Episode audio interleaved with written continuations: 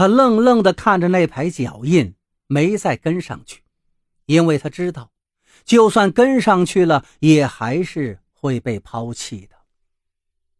深夜的时候，他换上夜行衣，飞檐走壁出了太子府。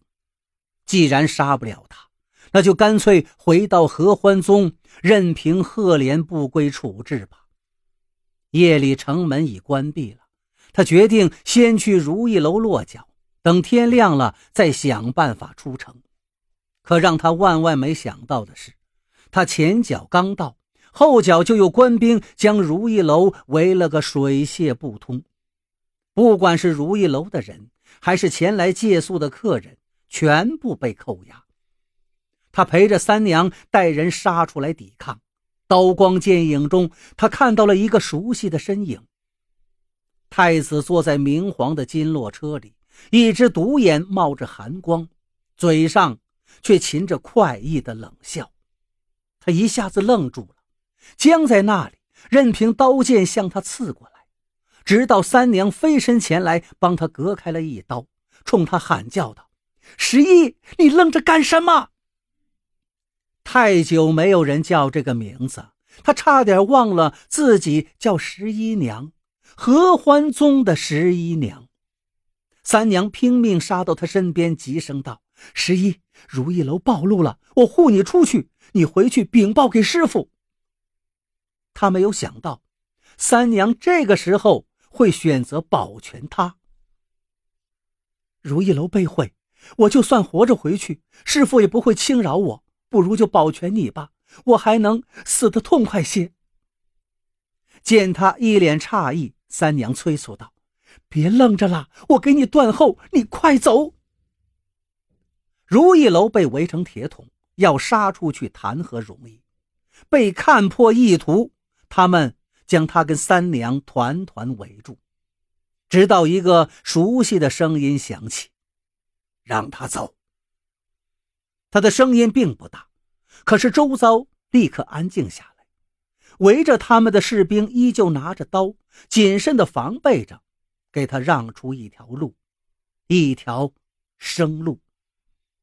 太子嘴角轻扬，看着他一字一句说道：“姑说过，会把合欢宗掘地三尺。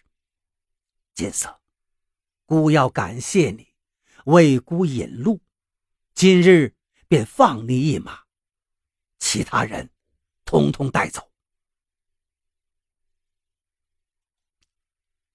三娘闻言大怒：“十一娘，你怎么敢？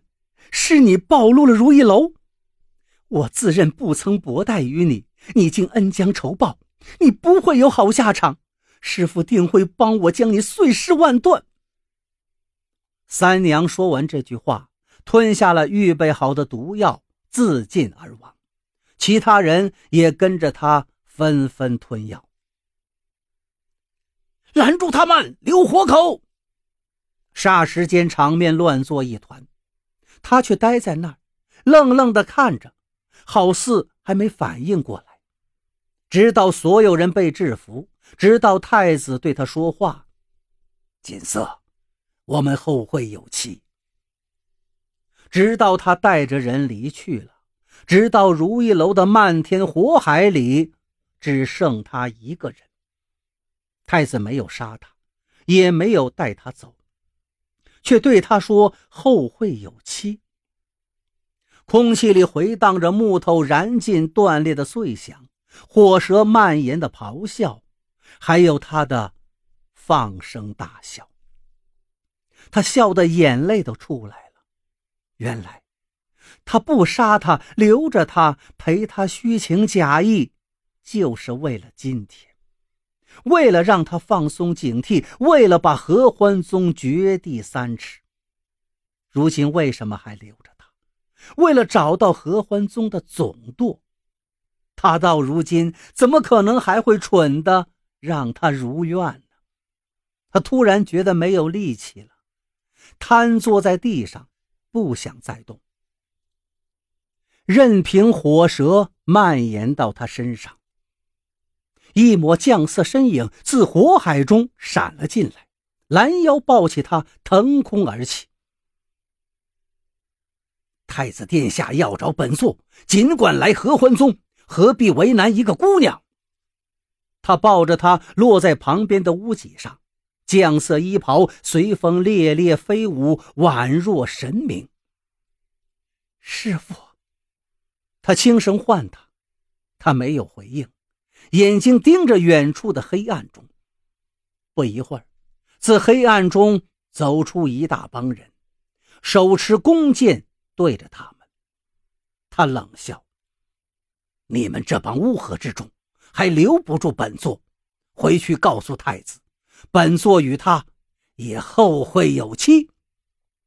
说罢足尖轻点，甩掉身后飞来的箭雨，抱着他消失在夜色中。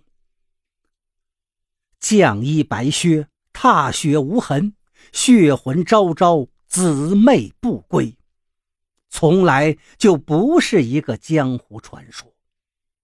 城郊的密林里，他匍匐在他身前，第一次觉得自己罪不可赦。为什么不杀他？他蹲下来抬起他的下巴，你也学九娘不知死活。他没说话，眼里有泪扑簌而下。小十一，你让本座很失望。他放开他，站起来，从怀中取出一个药瓶扔给他。吃了它，你会忘记过去的事，噬心蛊也会慢慢消解，以后合欢宗便与你无关。小十一，这是本座能给你的最后的恩赐。看着那抹绛色身影渐行渐远，他觉得自己好像一只被人遗弃的宠物，找不到主人了。心里的慌张涌了上来，他焦急地扑上去，拉住他的衣角祈求，师父不要丢下小十一好不好？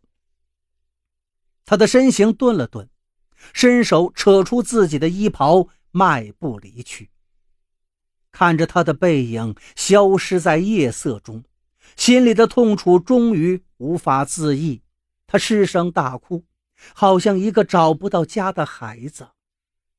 终于哭累了，他抽泣着拿起地上的药瓶。这是多少人梦寐以求的东西，吃了它就可以离开合欢宗，重见天日。可是他的世界已经天塌地陷，早就没了天日了，吃与不吃又有什么分别呢？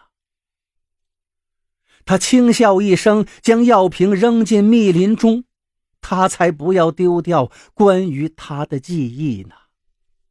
环顾四周，密林葱葱，高山巍峨，他还有1个月的期限，不如自己去看看这壮丽山河，也不枉来这人世间走一遭。他倒在了关外的漫天飞雪中，雪落在他的鬓边。这潦草的一生终于结束了，可是真遗憾啊，他生得这样好看，却从没有得到过任何人的爱。被人爱到底是怎样的感受呢？一滴泪从他的眼角滚落。正在此时，一抹绛色身影在这漫天满地的白色里缓步走向他，可是他已经看不见了。他蹲下去看他良久，伸手为他抚去眼角的泪痕。小十一，他在风雪中轻声地唤他，却再也得不到任何回应。一弯腰，他最后一次将他抱在怀里，带着他离开这漫天的飞雪。